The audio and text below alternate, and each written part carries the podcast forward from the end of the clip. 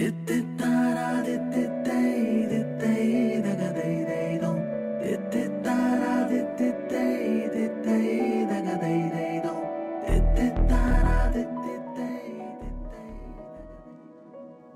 എന്ന നമ്മുടെ പോഡ്കാസ്റ്റിൻ്റെ ഓണം എപ്പിസോഡാണിത്. എനിക്ക് ഏറ്റവും ഇഷ്ടപ്പെട്ട ഒരു ഫെസ്റ്റിവലാണ് ഓണം. അതിന് പല കാരണങ്ങളാണ്. ഒന്നാമത്തെ കാരണം വാഴയിലയിൽ സദ്യ കഴിക്കാം എന്നുള്ളത് തന്നെയാണ്. രണ്ടാമത്തേത് വീട്ടിലെല്ലാവരുമായിട്ട് സിനിമയ്ക്ക് പോകാം. മൂന്നാമത്തേത് പുതിയ ഉടുപ്പ് കിട്ടുമായിരുന്നു. ഈ മൂന്ന് കാരണങ്ങൾ ധാരാളമായിരുന്നു എനിക്ക് ഓണം ഫേവറേറ്റ് ആവാൻ. വീട്ടിൽ ചെടികളും പൂക്കളും ഒക്കെ കുറവായിരുന്നുകൊണ്ട് അത്തപ്പൂക്കളൊന്നും ഇടത്തില്ലായിരുന്നു. ഇന്നത്തെ പോലെ പൈസ കൊടുത്ത് പൂക്കളൊന്നും വാങ്ങിക്കത്തില്ലായിരുന്നു. കൂട്ടുകാരുടെ വീട്ടിൽ പോവും, കൂട്ടുകാരുടെ വീട്ടിലുള്ള പൂക്കളെല്ലാം പറിച്ചുകൊണ്ട് വരും. ഞാനും പെങ്ങളും കൂടി ഞങ്ങളുടേതായിട്ടുള്ള ഒരു അത്തപ്പൂക്കൾ ഇടും. അതായിരുന്നു ഞങ്ങളുടെ അത്തപ്പൂക്കൾ. പിന്നീടുള്ളത് സ്കൂൾ ഓർമ്മകളാണ്. സ്കൂളിൽ അത്തപ്പൂക്കൾ ഇടുന്നത് ടീച്ചർമാരാണ്. അതിനകത്ത് നമുക്ക് ഇടപെടേണ്ട കാര്യമില്ലായിരുന്നു, നോക്കി നിന്നാൽ മതിയായിരുന്നു. പിന്നെ ഓണക്കളികളുണ്ടായിരുന്നു. അതായത് ഓട്ടമത്സരം, തവളച്ചാട്ടം, സുന്ദരിക്ക് പൊട്ടുകൊടിയിൽ, അങ്ങനെ ഒരുപാട് മത്സരങ്ങളുണ്ടായിരുന്നു. പക്ഷെ ഞാൻ ഒരു മത്സരത്തിലും വിജയിച്ചിട്ടില്ല. ചെറുപ്പത്തിൽ എനിക്ക് വണ്ണം ഉള്ളതുകൊണ്ട് ഓട്ട മത്സരത്തിലൊന്നും എനിക്ക് വിജയിക്കാൻ കഴിഞ്ഞില്ല. എന്ന് മാത്രമല്ല, അതെൻ്റെ കോൺഫിഡൻസിനെ വല്ലാതെ ബാധിച്ചിരുന്നു. ഒട്ടും കോൺഫിഡൻസ് ഇല്ലായിരുന്നു. അതുകൊണ്ട് തന്നെ ഒരു മത്സരത്തിലും ഞാൻ വിജയിച്ചിട്ടില്ല അവിടെ. പിന്നെ ഉള്ളത് ഓണസദ്യയാണ്. ഞങ്ങൾ നിലത്ത് പാവിരിച്ചിരുന്ന് ടീച്ചർമാർ ഞങ്ങൾക്ക് സദ്യ വിളമ്പി തരുന്നത് അത് മറക്കാനാവാത്തൊരു അനുഭവമായിരുന്നു. പിന്നീടുള്ളത് കസിൻസിൻ്റെ കൂടെയുള്ള ഓണമാണ്. കസിൻസിൻ്റെ കൂടെയുള്ള ഓണം എന്ന് പറയുമ്പോൾ ഓണനാളുകളിൽ ഏതെങ്കിലും ഒരു വീട്ടിൽ ഞങ്ങൾ ഒത്തുകൂടും. രാവിലെ മുതൽ രാത്രി വരെ ആഘോഷമാണ്. ഇതൊക്കെയായിരുന്നു കുട്ടിക്കാലത്തെ പ്രധാനപ്പെട്ട ഓണ ഓർമ്മകൾ എന്ന് പറയുന്നത്. പിന്നെ പ്ലസ് ടു ലൈഫ് ഞാൻ പറഞ്ഞിട്ടുണ്ട്. പ്ലസ് ടു ലൈഫ് എന്ന് പറയുന്നത് എൻ്റെ ജീവിതത്തിലെ ഒരു വഴിത്തിരിവായ സ്ഥലമാണ്.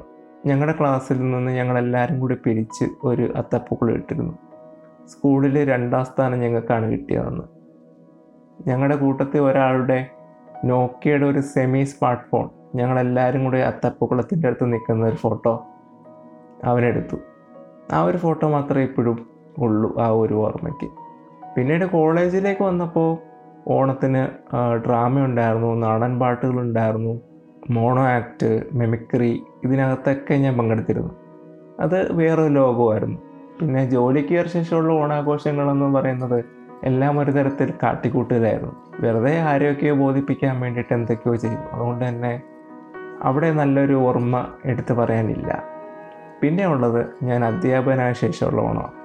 പണ്ട് ടീച്ചർമാർ എനിക്ക് വിളമ്പി തന്നതിന് പകരം പോലെ ഞാൻ എൻ്റെ കുട്ടികൾക്ക് വിളമ്പി കൊടുത്തിട്ടുണ്ട്. 2018 നമ്മുടെ പ്രളയം കാരണം ഓണാഘോഷം ഉണ്ടായിരുന്നില്ല. 2019 ഞാൻ എൻ്റെ സ്റ്റുഡൻസുമായിട്ട് അവസാനം ഓണാഘോഷിച്ചത്. അവർ വളരെ ആക്റ്റീവായിരുന്നു, ഒരുപാട് പരിപാടിയും കാര്യങ്ങളൊക്കെ ചെയ്തു. പക്ഷേ അന്ന് നമുക്കറിയില്ലായിരുന്നു ഇനി കുറച്ച് കാലത്തേക്ക് ഓണാഘോഷങ്ങളൊന്നും നമ്മുടെ ജീവിതത്തിലില്ലെന്ന്. അറിഞ്ഞിരുന്നെങ്കിൽ ആ പരിപാടികൾ കുറച്ചുകൂടി ഗംഭീരമാക്കാമായിരുന്നു എന്ന് ഇപ്പോൾ തോന്നുന്നു. കാണം പറ്റും ഓണം ഉണ്ണണം എന്നാണല്ലോ പഴഞ്ചൊല്ല്. ഈ ഒരു കാലഘട്ടത്തിൽ നമ്മളിൽ പലരും കാണം വിറ്റുകൊണ്ട് മാത്രമേ ഓണം ഉണ്ണാൻ കഴിയുമെന്നുള്ള ഒരവസ്ഥയിലാണ് കടന്നു പോയിക്കൊണ്ടിരിക്കുന്നത്. ഏതായാലും ഇനിയുള്ള കാലത്തെങ്കിലും ഓണം ആഘോഷിക്കാൻ കഴിയട്ടെ എന്ന് ആത്മാർത്ഥമായി ആഗ്രഹിച്ചുകൊണ്ടും പ്രാർത്ഥിച്ചുകൊണ്ടും എൻ്റെയും ബി പോസിറ്റീവിൻ്റെയും ഹൃദയം നിറഞ്ഞ ഓണാശംസകൾ എല്ലാവർക്കും നേരുകയാണ്. ഇതൊക്കെയാണ് എൻ്റെ ഓണ ഓർമ്മകൾ. ഒരുപാട് ഓർമ്മകളൊന്നുമില്ല, വളരെ കുറച്ച് ഓർമ്മകളേ ഉള്ളൂ. അതുകൊണ്ടാണ് ഈ എപ്പിസോഡ് ചെറുതായി പോയത്. നിങ്ങളുടെ ഓണ ഓർമ്മകളുണ്ടെങ്കിൽ എന്നെ അറിയിക്കാം.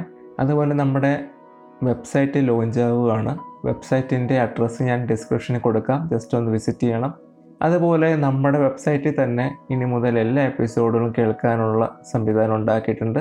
സോ അതിനകത്ത് ലൈവായിട്ട് നിങ്ങൾക്ക് ഏത് എപ്പിസോഡ് വേണമെങ്കിലും കേൾക്കാം. നമ്മുടെ തുടക്കകാലത്തുള്ള എപ്പിസോഡ് മുതൽ ഏറ്റവും ലേറ്റസ്റ്റ് ഈ എപ്പിസോഡ് വരെ അതിനകത്ത് ലഭ്യമാണ്.